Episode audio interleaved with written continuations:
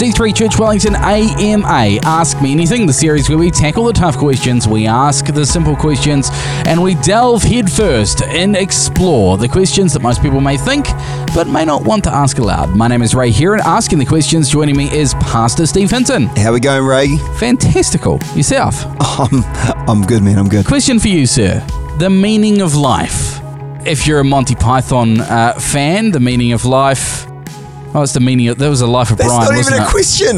The the meaning of life. Like, give it to me in a question, man. Like, Okay, let me turn it around. Father's Day. What is the meaning of life?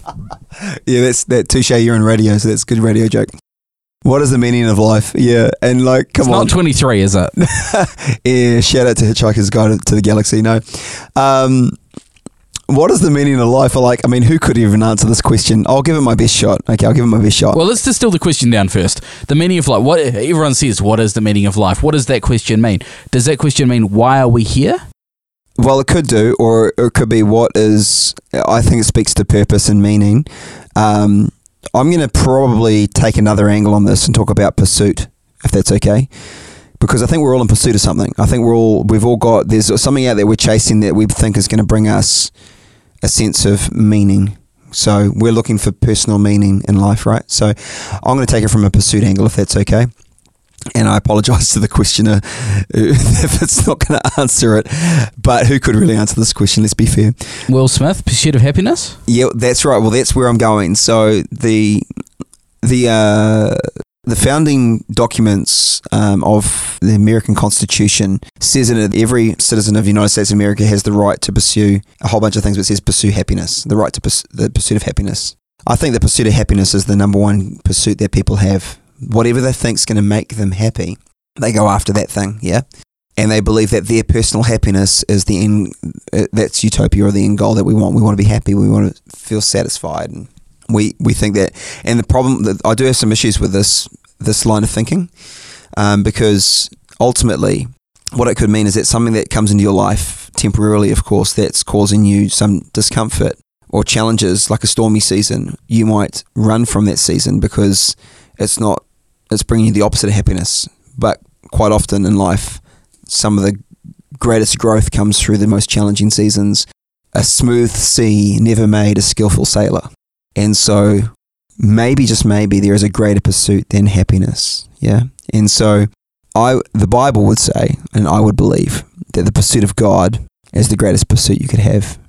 The uh, Westminster Catechism, which is a very old document, uh, I think it was AD 300 or there and thereabouts was written, says the number one confession is that the chief end of man is to glorify God and enjoy Him forever. That, that word enjoy Him is critical because you see it speaks to our delight. So, if we believe that God created us and created us with intention and purpose, then eh, we being created beings are never going to find our full satisfaction in other created things, anything that He created. We're only going to find our full satisfaction in relationship with the Creator. And so there comes a point where we can be disconnected from this pursuit of earthly things because we find such a deeper sense of satisfaction in a relationship with God. And that is a freeing thing because the cool thing about that is it doesn't matter if we're walking through a stormy sea or a smooth sea, God's still there and we can enjoy Him. And we can also see purpose because He creates us with purpose. So therefore, we can see purpose in the storm. You see, the book of James says that count it all joy, my brothers, when you encounter various trials, because these trials are working in you faithfulness, steadfastness, and maybe just maybe because I believe God created everybody with purpose and with intent. Maybe just maybe that storm you're walking through, or as James says, that trial you're walking through is there with intent to form you and help you shape you become the person for the purpose that God intended you to walk in and that is going to bring an immense satisfa- satisfaction because I believe the greatest sense of joy you can find is when you make a spiritual difference in the life of somebody else. And uh, and so life doesn't end on me.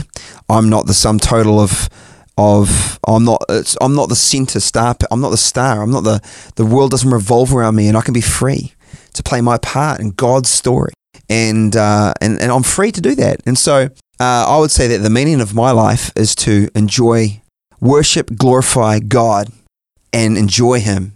delight in that relationship, delight in the adventure, delight in the purpose, going on a journey and adventure for him. It's not just this, uh, uh, like, I'm not just going to float around like a monk and, you know, just, you know, have this kind of like, tr- transient, I can't even think of what I'm trying to say, but this kind of relationship where it's mean, it's kind of like I just, I just be. There is definitely a sense of being. God wants you to know that nothing you do adds to your value your value is set, but there's also the sense of doing. I'm calling you into purpose. I'm call, I've, I've got a, a plan for your life that's going to be significant and meaningful. Ephesians 3 says that beyond your wildest dreams, hopes, or expectations is the plans I have for you. Can you imagine beyond your wildest dreams? Like God's plans for us are bigger than we could ever anticipate or know. It's like beyond what you can imagine. And, uh, you know, testament to the fact is that Bex and I, you know, three years ago were in Whitianga in a you know, in a small church in Whitianga. And then God radically just called us down to Wellington, and here we are, C3 Church Wellington. And, um, you know, and, and it's just life's exploded because we just said yes, but it wasn't looking, we weren't looking for that. But in, in seeking out God and pursuing a relationship with Him, he led us into this journey. And see, the reason that he's able to lead us is because in the seeking out of God and in and in the fact that we build a relationship with him, we can trust him the outcome of those storms can sometimes steadfastness, faithfulness, trustworthiness. You can trust him, and then you can let go of the reins of your life.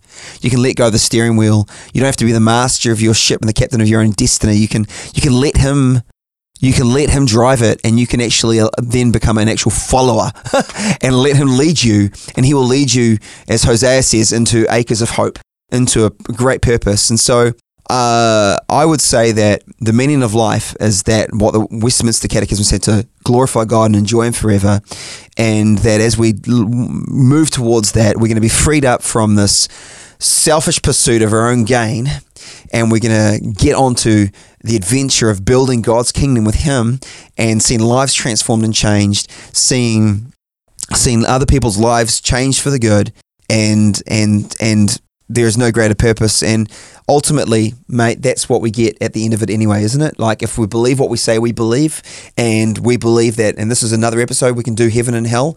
Put that on the list. Um, but I, you know, I believe uh, in a literal heaven and a literal literal hell, and that we are eternal beings, that we will live forever in one of two places. And and if I'm going to live forever with God, it's not singing songs in the sky, but it's that I get Him forever.